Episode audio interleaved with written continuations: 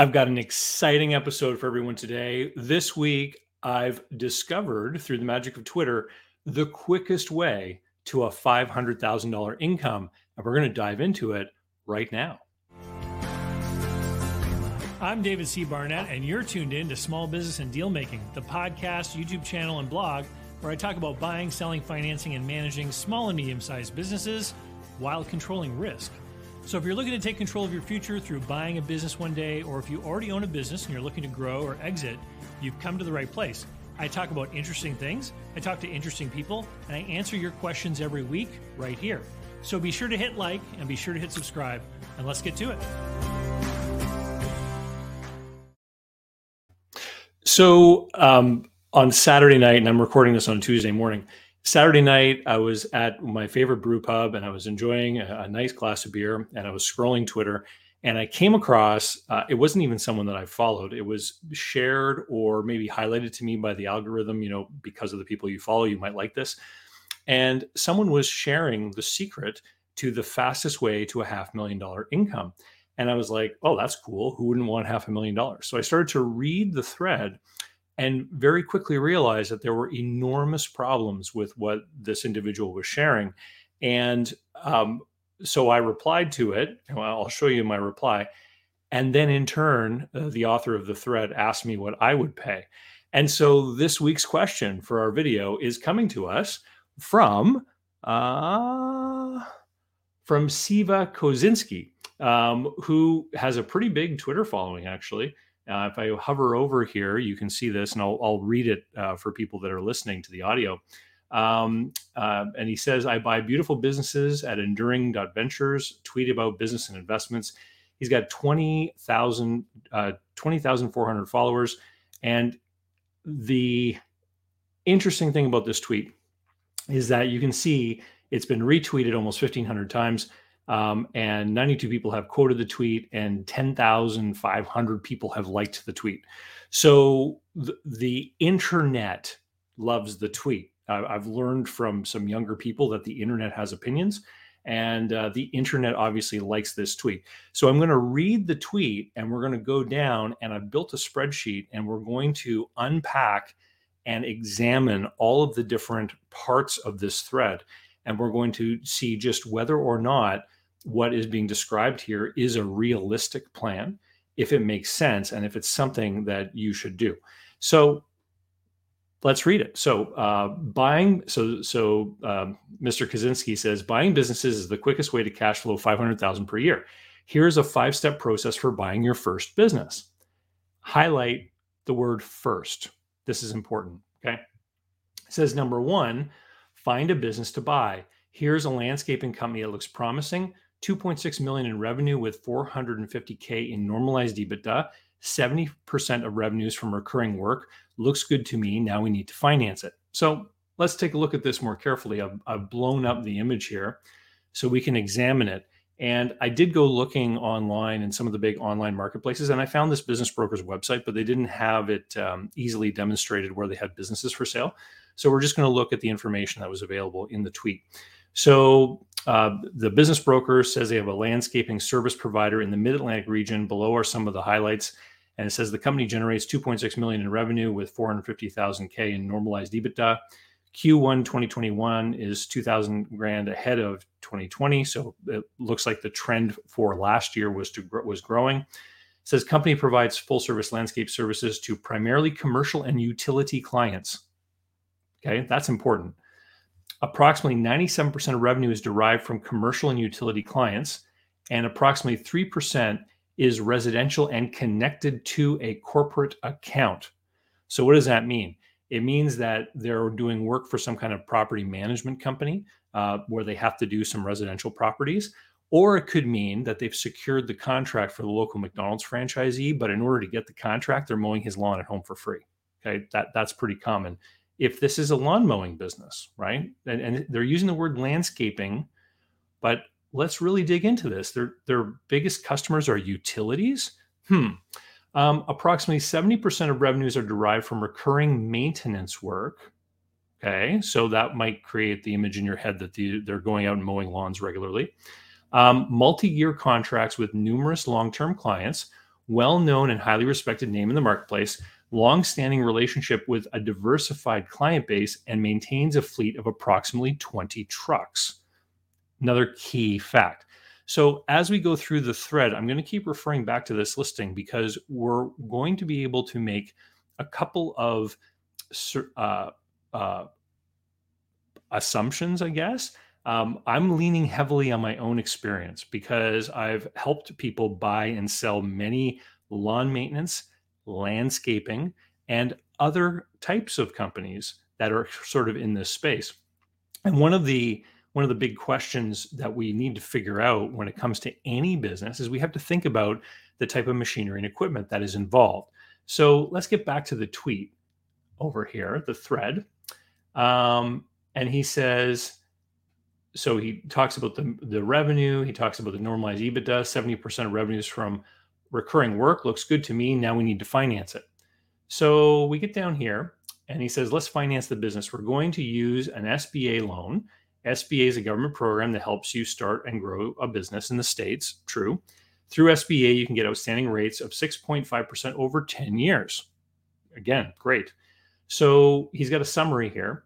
Revenue 2.6 million, EBITDA 450,000. He puts in an EBITDA multiple of 3.5 times. Um, and that was when we get to my comment, we're going to see what I think of that. And he puts the value of the business at 1.575 million. And then he says he's going to get an SBA loan of 1.338 million. And then he's going to put in his own investment of 78,000. So it was at this point that I started building a spreadsheet.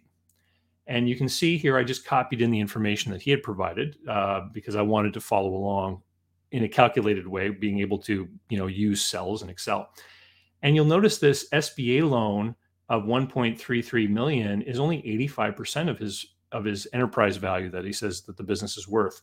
And the personal down payment is 5%. So this only adds up to 90.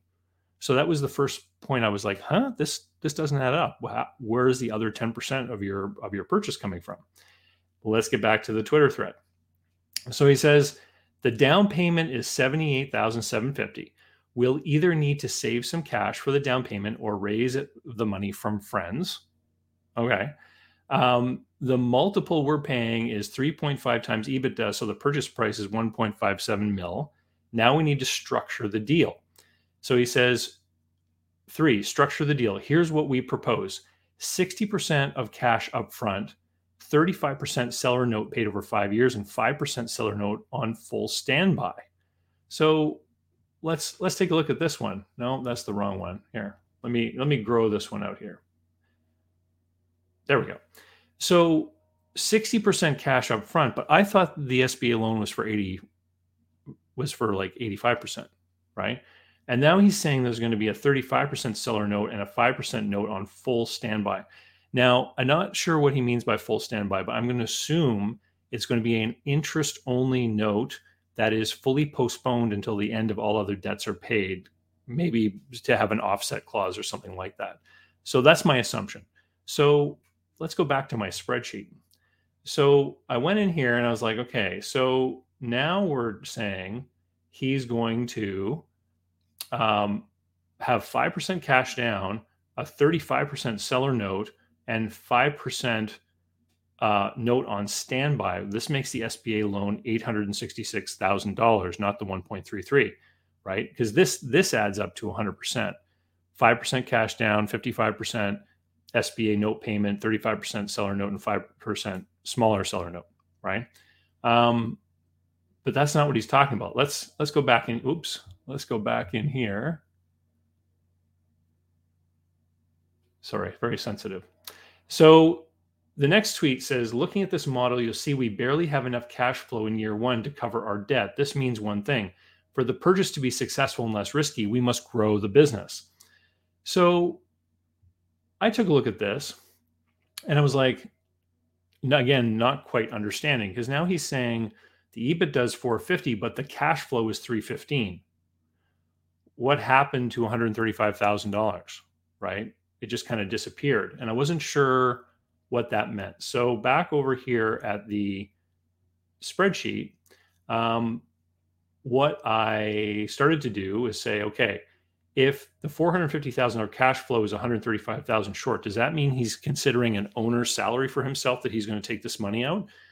But in the definition of EBITDA, EBITDA includes the salary of a full-time working owner operator manager. So if you're going to buy this business and you're going to be the manager, then that salary should already be included in the EBITDA cash flow. Unless what he's calling normalized EBITDA is in reality SDE, seller's discretionary earnings.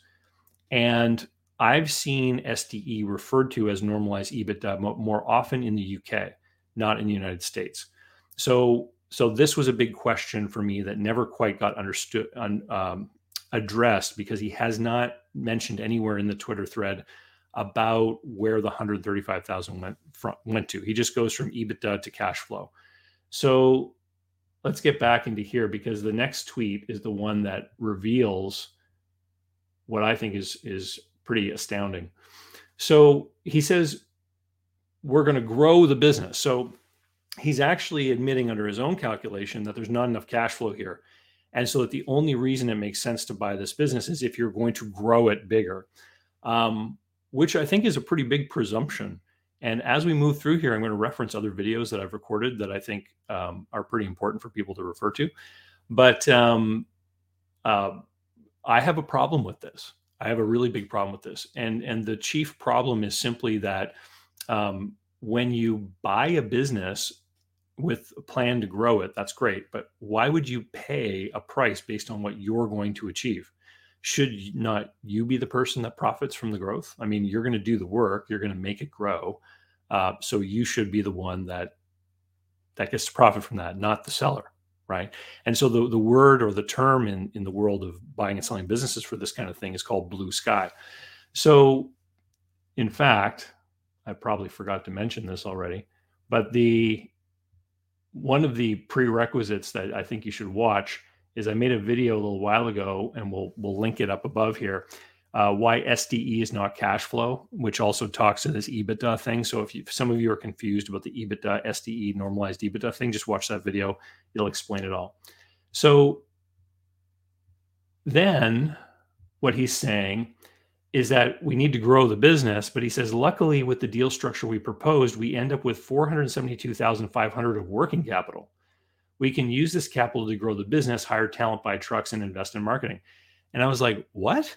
Where how do you end up with the working capital you know and then i realized what this guy was talking about is he's actually talking about um, the fact that he's going to buy this business with the full SBA loan he originally mentioned, the 1.338 million, and he's going to ask the seller to finance 40% of it as well.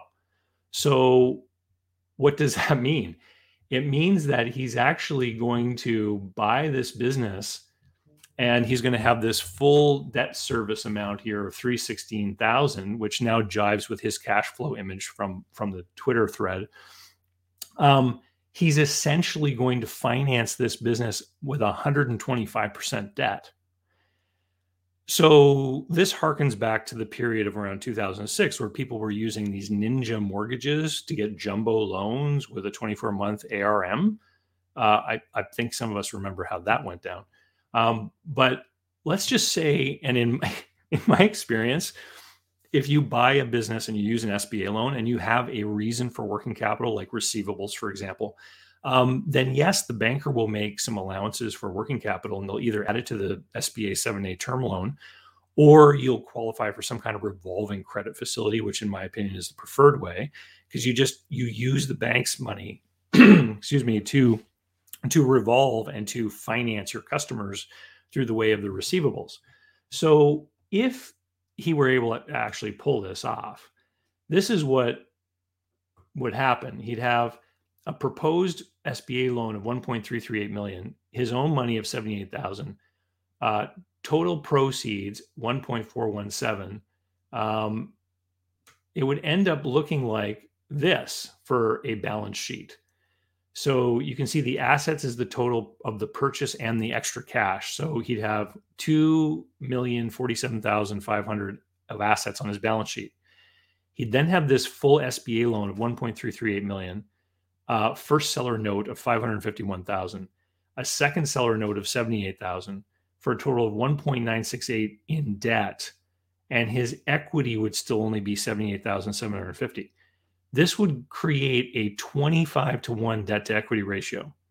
Um, banks like 3 to 1 in general under conventional lending concerns. Um, with SBA financing, under the right circumstances, they will stretch to like 9 to 1 uh, because the government is guaranteeing the note, right? So, like, and then he's going to take, let's get back to the Twitter thread.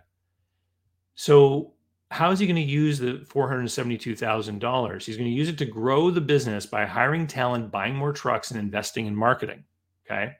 But specifically, he's going to spend time and money to grow the business by networking, creating flyers, creating a honeypot, and optimizing the website SEO. So he's going to spend the money. Let's look at how it's going to be spent. Number one, he's going to network. He's going to drive to local commercial facilities, talk to managers about their costs and pain points for landscaping, and ask questions uh, and ask for their business.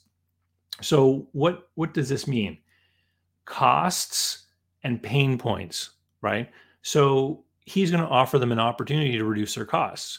So he's going to pay a premium for a business because it has goodwill in the marketplace and it's well known and then he's going to go out there and become a low cost provider, which is going to threaten what margins this business has. And we're going to talk about its margins later. Um, and he's going to hand out flyers, which are going to have a QR code and a special discount for people who act now and a telephone number that forwards to the cell phone.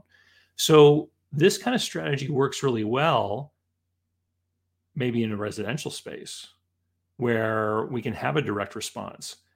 But if you go to a commercial company oftentimes they're going to say, well, we have a contract. Let's go back and look at the listing, which is on this tab. So 70% of revenues are from recurring maintenance work, multi year contracts with numerous long term clients. Well, do you think that other people also are in multi year contracts in this market for the type of work these people do? I think so. Um, long standing relationship with diversified client base. And again, I'm going to highlight this commercial and utility clients. Utility is key here. Okay. Um, and only 3% is residential work. So I don't necessarily think that even even if he were to make a really great presentation to someone, I don't think it can result in business immediately. Right. Most of the people he's going to talk to are under contract. Most of the big companies, as far as I know, big commercial entities and utilities especially, have professional purchasing departments so even the local facilities manager, if he could make a decision to switch providers, is probably going to have to go to the purchasing department. They're probably going to say, "Well, you can submit a tender for next year when our contact contract is over, right?" So instant direct response growth in sales is likely not how these contracts are won. In my estimation, based on my own experience, this company is winning its contracts probably through a tendering process and through dealing with professional purchasers. Professional purchasers in the mind of entrepreneurs should equal one thing controlled margins.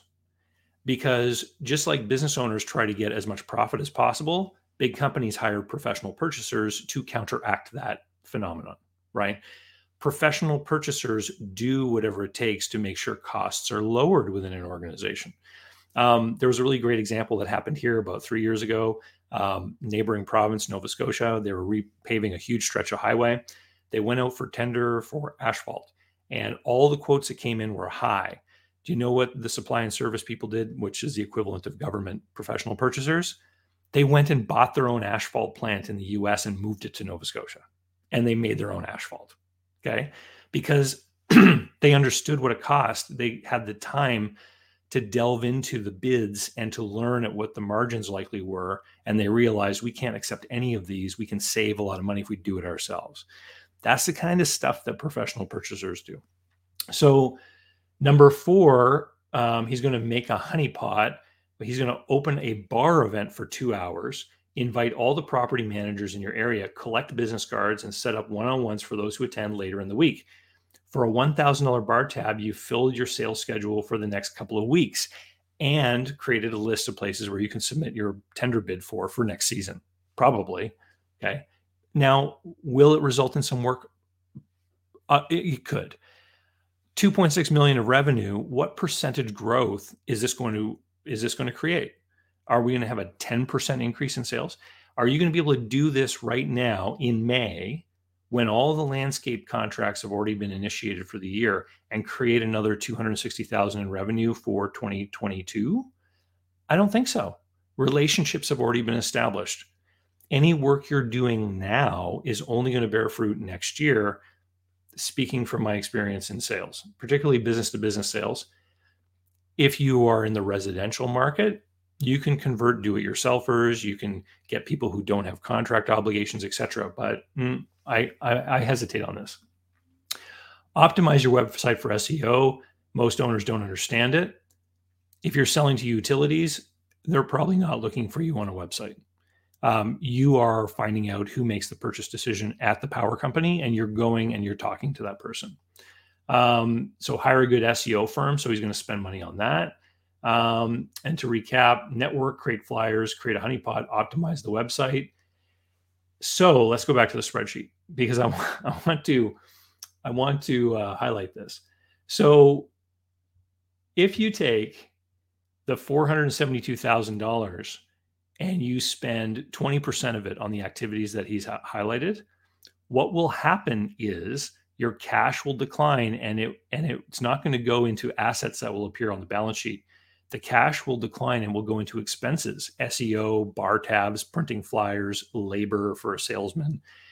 And what will happen is that all of a sudden, the cash will be lower, the debt will still be there.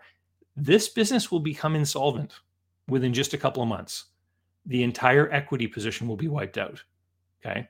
Now, do do I regularly see people go out and figure out how to borrow 125% of the purchase price? No, I don't. I never do. Um, what traditionally happens is that the buyer has some money of their own. They borrow some money from a bank and they get a seller note, which is subject to offsets, which helps them secure um, the fact that you can't do 100% pure due diligence. And I've made all kinds of videos about seller financing and why it's so critical. At the beginning of the Twitter thread, he said, This is how you can buy your first business. I don't believe that's true. You cannot get 125% financing on your first business. But this gentleman is in a different position. Remember, his Twitter profile says that he has a holdco with 14 businesses. And here's the key any acquisition that he does, a clever banker is going to figure out how to structure it as an expansion, which means that the bank isn't going to just look at the business he's acquiring. They're going to look at one of the businesses he owns in conjunction with the new business they're going to combine the balance sheets, combine the cash flow of the two, and look at them together. And so he might be able to pull this off, but it's not because of clever structuring. It's because of an, a strong balance sheet position and good cash flow in another company that he owns, which may create the illusion that he's pulling off 125% financing. Where in reality, what the bank is doing is they're financing a combined entity, part of which he already owns and this is very common in amongst people who talk about buying a business with no money is they'll talk about how they pull off these deals but they won't get into the nitty gritty of how they already control an entity which is expanding to include the new acquisition and an asset purchase. And so the bankers are looking at an opening balance sheet that includes the existing items of the current company and then adding what's being acquired a 25 to 1 debt to equity ratio is not going to get financed by any banker in my experience. And if you're a banker and you regularly finance these, uh, let me know in the comments because I'd love to have you on the show. All right. So let's get back to the, the back to the Twitter thread. So cash flow by providing high quality service and leveraging the previous growth strategies, your business will succeed. Let's dive into the cash flow projections. And so he says, I'm going to grow the business and so not only, you know, I questioned whether you could grow at 10% in one year. He's saying that by the end of 2022, uh, you're going to grow it to 3.38 million in sales. Uh, and then by the end of 23 to 4.3 and the end of 24 to 5.2. So this is very aggressive. He's going to grow it from a $21,000 cash flow all the way up to 505, right? Um, and he's going to do this all uh, with bar tabs and flyers. So let's close that. And then we're going to scroll down here. And he says, now you can start paying your debt faster. The faster you pay down the debt, the more cash you'll make. And he talks about, you know, because if the money's not going to the bank, it's going to go into your pocket, right? And then he summarizes. And then he says, that's it for now. If you enjoy this thread, uh, please let me know by tweeting and stuff. And I'd like to remind everyone that this tweet thread managed to get 10,500 likes. Okay. So people are excited about this. This is people are on board. They want to do this. So I read this and now recall that I had already finished my first beer at the time. So this is what troll David looks like on a Saturday night. So my response was taxes question mark, capex question mark. And at this point I hadn't done the math. I looked at his $21,000 positive cash flow and I realized EBITDA does not include taxes. It does include uh, depreciation and amortization, which is the cost of equipment. And we're talking about an equipment intensive business. We're talking about landscape services, right? And I put that price is insane. 3.5 times EBITDA doesn't make sense for a service business with low barriers to entry. Saying it's affordable because of growth just makes you complicit in the seller making you pay for blue sky. And then I, I put a link here to a video that I've made before called uh, Pay for Potential, and I'll link it here up above. And I put, Why would you pay for work you're going to do? And so my comment got 44 likes, right? Just to give you some perspective of, you know, the people who are following everyone on Twitter. And so let's talk about that. Let's talk about the taxes. Let's talk about the capex because this is an important part of our conversation. Let's go back to the spreadsheet. So I scroll back over here and then I go down somewhere here. Yeah, then I got some more numbers to show you. Whoops. Okay. So we've got this EBITDA of $450,000. And like I said, he shows a cash flow of 315 and and does not address anywhere about the 135 that goes missing. My guess is that he's confusing EBITDA with SDE or the broker listing added back the owner's salary, meaning that this normalized EBITDA is actually SDE. We don't know. But I'm going to give him the benefit of the doubt. I'm going to assume that EBITDA is really EBITDA and that already includes a, a salary for the owner manager. So if you bought this business, you would take that that owner manager salary. Okay which is a positive $135,000 to the example that he put in the Twitter thread. So I'm giving him a huge advantage here in my calculations. So we're going to have a normalized EBITDA of 450 and then the debt service is going to be based on his financing structure which is a full SBA seller note and a 60 month seller note and we're just going to have the standby note be interest only for the period of this uh, demonstration. So that means after his debt service, he's going to have $133,000 in cash flow after he pays his different loans and interest. It's important to know how much of that is interest. Why?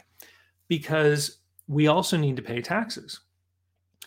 If um, you borrow money from the bank um, you get the money, it's not taxable, it's not income. So when you repay money in a loan, it's also not a taxable thing. So when you are paying a bank loan, the interest portion is ta- is a, a, a tax expense, a tax creditable expense.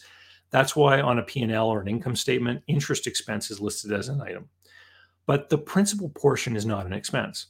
The principal portion is paid out of your profits. PPPPP principal portion paid from profits. Okay. And so, as such, we need to know how much of the debt service is interest because the other part of it is subject to taxation. So we've got our interest, and then what? What? What is this capex thing that I mentioned in the tweet? Well, there's another video I want you to watch. It's called David and Warren Buffett Duel Over Depreciation, and uh, it'll help you. It'll help explain some of this for people who don't know. And if you are looking at an EBITDA number, depreciation and amortization have been added back. What are those two things? That's how accountants represent the cost of things wearing out, right? Let's go back to the original listing. Right here. Remember how I said utility was important? And it's a landscaping services provider and they have 20 trucks. Well, let's think about this. I don't think these guys mow lawns. I really don't. I think those 20 trucks look like this. I think these guys clean away trees from power right of ways. I think they go through communities during the good weather months and they cut down trees that are kind of like infringing or encroaching on power lines so that when there are storms, hurricanes, etc., um, there are fewer power disruptions. And this happens here where I live because in wintertime we get a lot of bad winter storms, ice storms, etc. So in the summertime, these contractors go through the neighborhood and they follow the power lines and any trees that are kind of leaning over or branches that are growing too close, they trim them, right? And and they just move through so that when there's a bad winter storm, there are fewer instances of power outages. Okay. And that's what I think these guys do. And so look at this. This is um, this is treetrader.com and we can see here this is a this is a 2012 Altec mounted on a Ford F450. So this is a 10 year old bucket truck, um, still worth fifty thousand dollars, right? And so if these guys have 20 trucks, my guess is that they're not all 10 years old. My guess is that some of them are newer than that. So the fleet of equipment here is a significant value. And trucks depreciate. I know with the recent inflation, used trucks have been going up, but in normally trucks depreciate over time. And every year, this company is probably replacing one or two trucks. So the capex is important. Um, I did a little bit of research and I discovered uh, from a source here. This is a, a paid thing that I have access to called Business Reference Guide. And the average for the landscaping industry depreciation cost is 3.7%. So that's what I ran with. I said, what if this business had to commit 3.7% of its sales every year to replacing the fleet of equipment? That would add up to $96,000, which coincidentally would be buying two of these used 10 year old bucket trucks. Not that maybe someone would want to invest in 10 year old used trucks, but that it would match up. So you this could very well be the capex budget of this company. So let's get back and look at the numbers. So if I've got a depreciation or capex of 96,200 a year, uh, also um, I forgot to mention up here under the deal structure he proposed, the EBITDA debt service coverage ratio would be 1.42, which actually would qualify with some lenders. But when we consider the um, total um, capex after capex, and and I recently had Lisa Forrest on from Live Oak Bank, who said that they look at EBITDA and they add a maintenance capex depreciation type of expense because they wanted to make sure that capital equipment was replaced and maintained. So bankers are keen to this, guys. They understand that equipment wears out. Um, now our debt service coverage ratio is only 1.12. And now our cash flow before taxes is 36.8. So under in the Twitter example, he showed that his cash flow was only going to be 22,000. I've given him an extra $135,000 of advantage, but we're still down to only 36,000 we haven't paid taxes. So again, I'm assuming that there's already a salary built into that EBITDA for the owner manager. And I'm assuming all the source deductions and taxation under that salary is going to be paid like on a W 2. Okay. So the business activity itself is going to have an income of 159,000.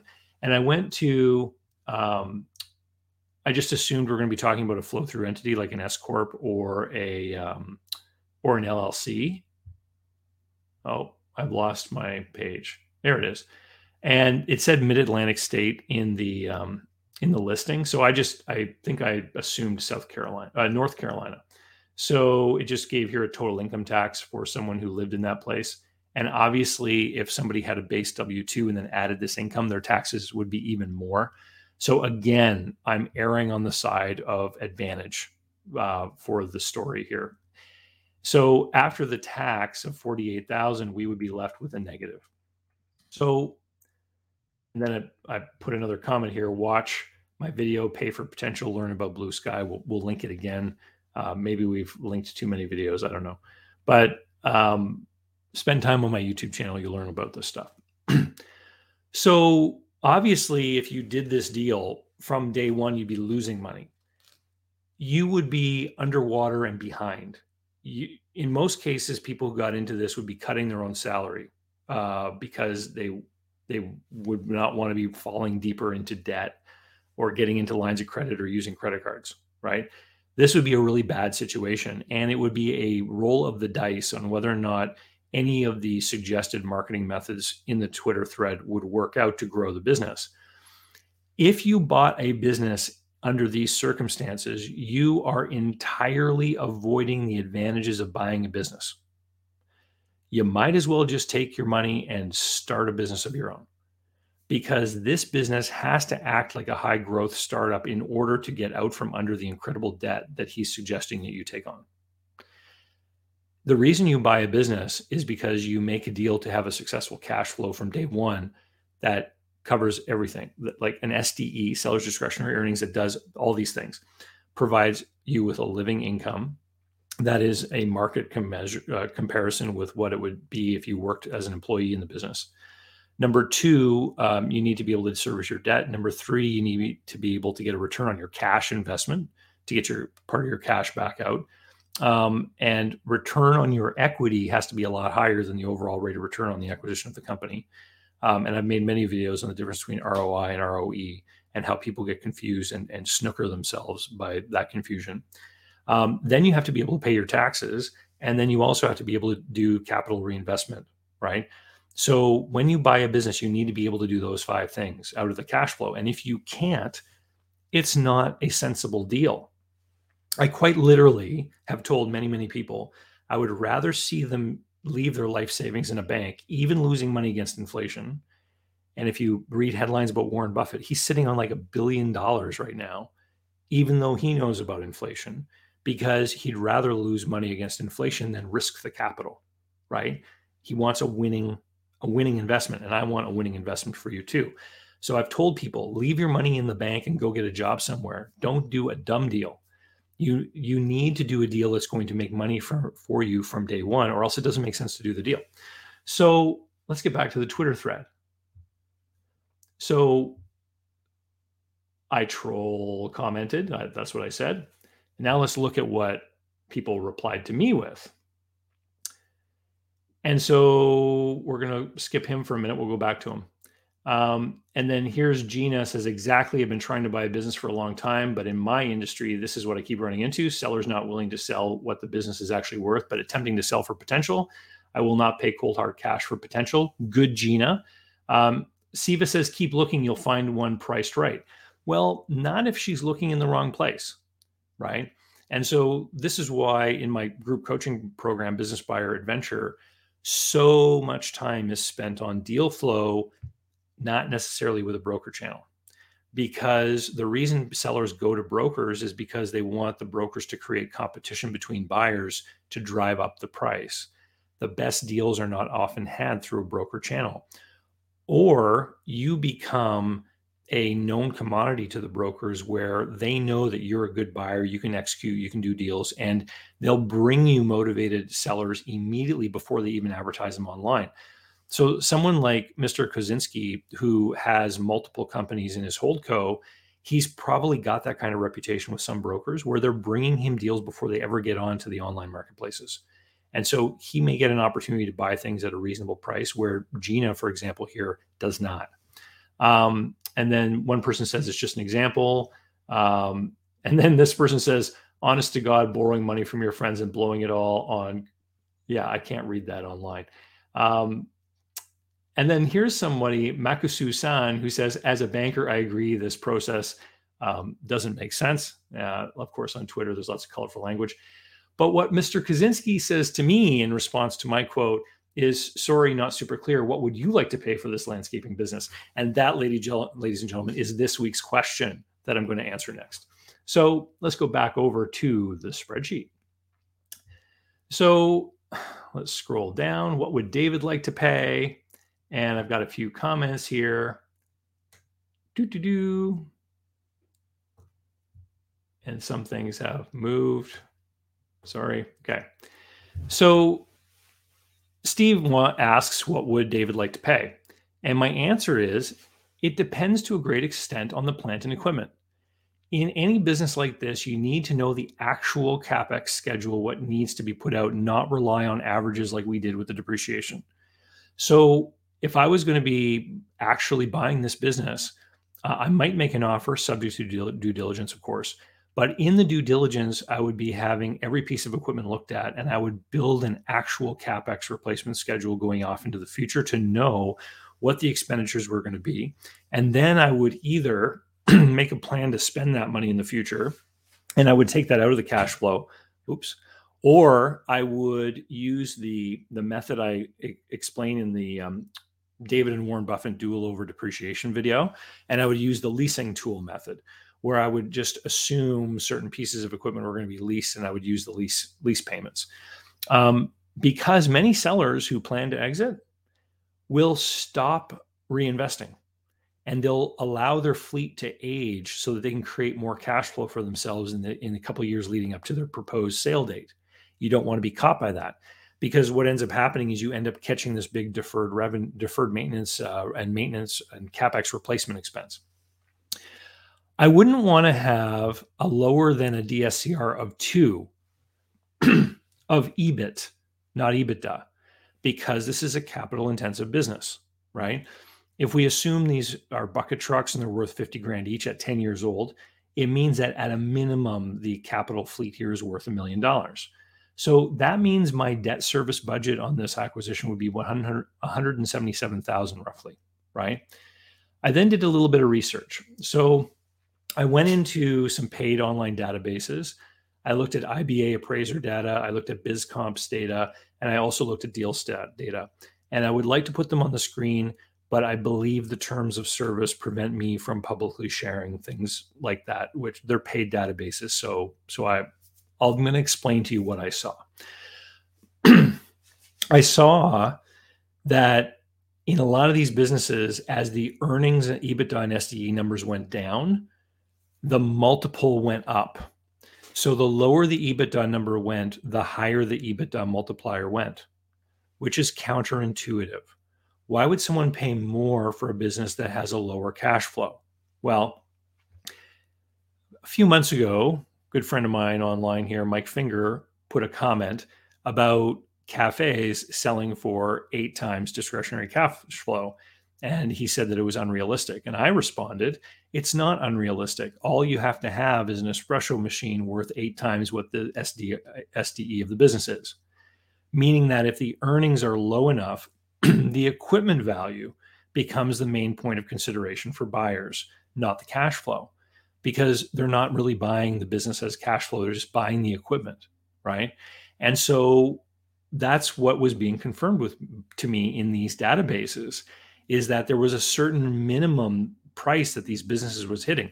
Now, if you looked at that database and you didn't understand that phenomena, if you didn't consider the value of the equipment, you would believe that these businesses are actually selling for 3.5 times their cash flow. And they don't. They're selling at a price related to the equipment value. So they're really they're going as a bulk liquidation of equipment along with the customers, right? So when I started to look at this and I just backed up and I said, okay, if I was going to buy a service business that had a high capital cost of, of entry, what sort of ballpark numbers would I be looking at? And I thought about all the excavation companies that have helped people buy and sell. I thought about other landscaping businesses that have helped people buy or sell. I thought about businesses like grocery stores, which are also capital intensive with all the shelving and the display coolers and, and all the leaseholds, et cetera.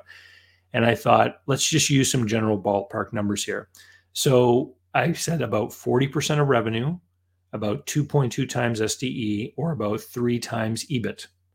And so you can see here in my calculations, that gives me uh, just over a million according to the revenue, about 1.2 million according to SDE, and just over a million again for EBITDA, for the multiple of EBIT.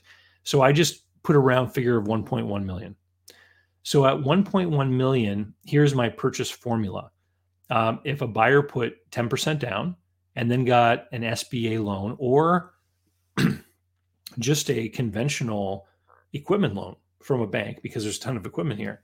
If you got a conventional loan for half that price, another 550,000, and a seller note for 40% of that for 440,000, what would that do? Our debt service total would be 178,000 which is pretty close to the $177,000 budget that I had proposed. Okay.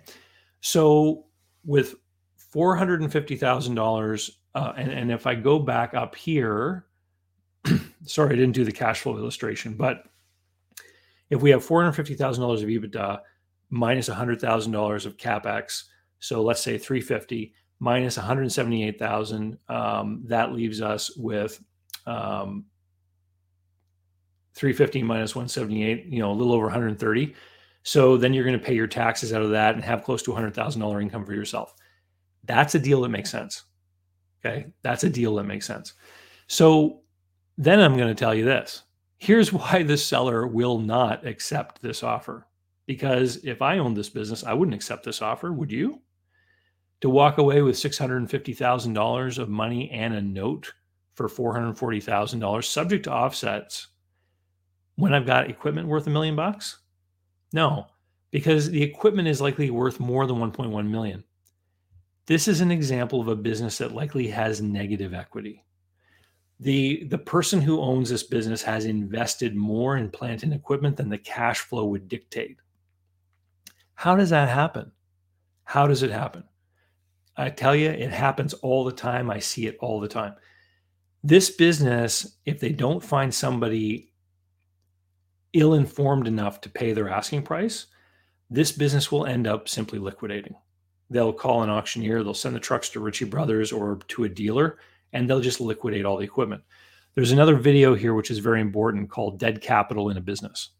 And it's where I explain how this phenomenon happens, how business owners keep reinvesting, reinvesting, reinvesting, thinking that they're building something of value, not realizing that it's the cash flow that determines the value if a lot of these business owners looked at their business from the point of view of the way a buyer would and looked at the value of the cash flow, they would realize that some of these reinvestments in plant and equipment don't make any sense.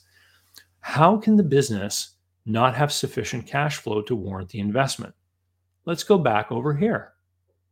Remember this, right? Where, where's my magical word here? Utility clients for most businesses that I've ever worked with um, who were involved in any way, here, I'm going to make myself bigger. For most uh, businesses that I've been involved with who've worked in any way in some kind of construction or subcontractor role or doing sort of, of work, this company probably charges an hourly rate for a truck with crew for the utility company to do this maintenance of, of right of ways.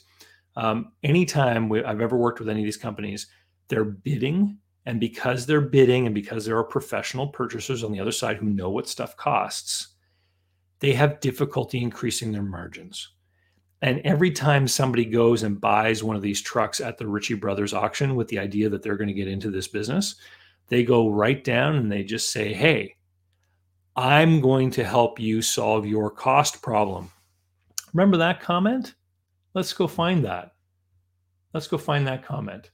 Because if I back up here, Mr. Kozinsky actually said that he's going to go and talk to property managers about their maintenance and cost. Talk to managers about their cost and pain points for landscaping. And that's what the buyers of trucks at auctions are going to do. They're saying, I'm going to get into this business. I'm going to buy this truck cheap and I'm going to go. And the purchaser over at the utility is going to tell them what their rate is. He's going to say, or she's going to say, your rate is X per hour and we'll we'll hire you on this season. And that's why the cash flow will never be worth enough because they don't have the ability to create a high margin business versus a company that goes and mows lawns.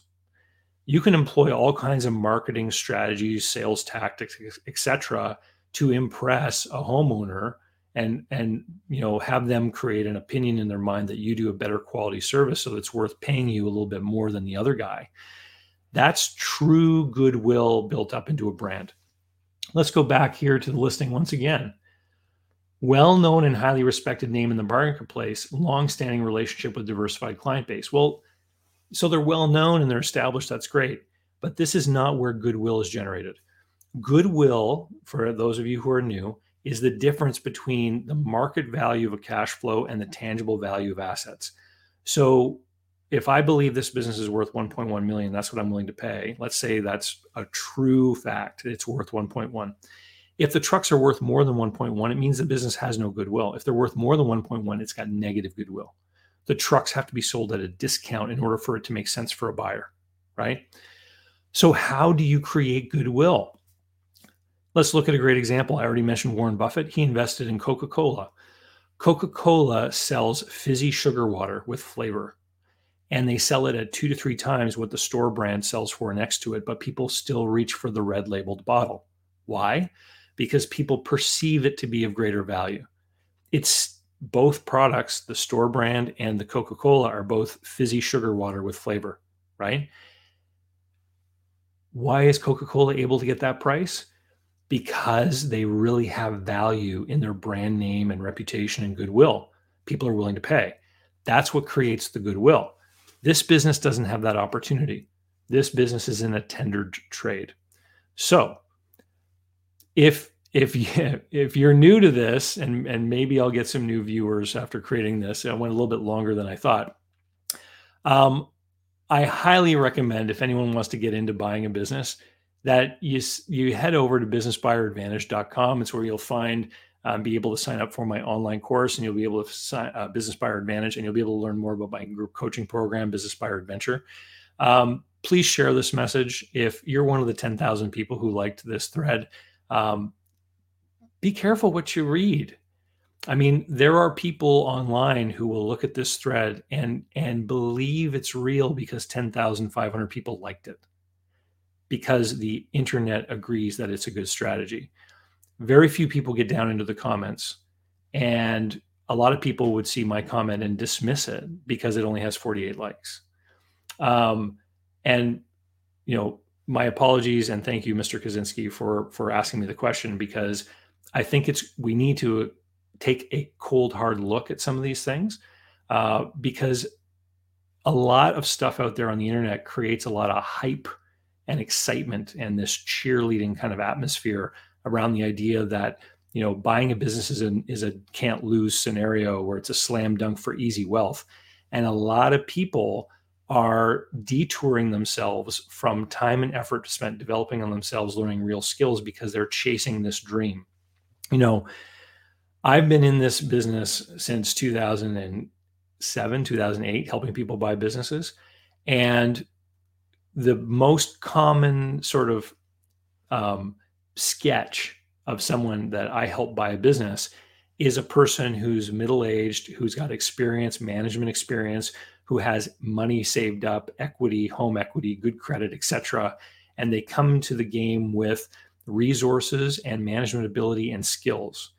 And increasingly, what I'm seeing in the marketplace are these very young people who just got out of university who believe they're going to go down this path of pulling off a deal, sometimes with none of their own money, pooling together investors and all this other kind of stuff. And I'm seeing a lot of them making noise. I'm seeing a lot of them having discussions, and I'm seeing a lot of them, you know, going through the paces. But I have yet to run into a lot of them who've executed.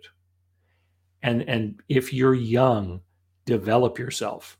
Spend some time in the trenches, work for someone else, give yourself a chance to make mistakes while you run someone else's company before you end up trying to do a deal potentially putting yourself into a poor situation without resources to fall back on um, and really shooting yourself in the foot and with that we'll say see you later and if you enjoyed this video please give it a thumbs up and if you think someone else could benefit from this message please share it share it on other media share it on twitter share it on facebook share it on linkedin and with that I'll say see you later. Thanks for joining me. I know it was a long one. We'll talk to you soon. So, how can you learn more about buying, selling, financing, and managing small and medium sized businesses? Easy. Head over to my blog site, davidcbarnett.com, where you can learn more about me and how I work with my clients. You can learn more about my books and the online courses that I've prepared for you. You can find out about how to subscribe to my email list, the YouTube playlists, etc. There's literally hundreds of hours of content there, all for free, and I'd love for you to be my guest. Special thanks go out to Jeff Alpaw Customs for being my tailor. Men all around the world can look dangerous just like me with the help of Jeff Alpaw Customs. JeffAlpaw.com. Use the code DCB10 to save. They handle multiple currencies and ship anywhere you happen to be.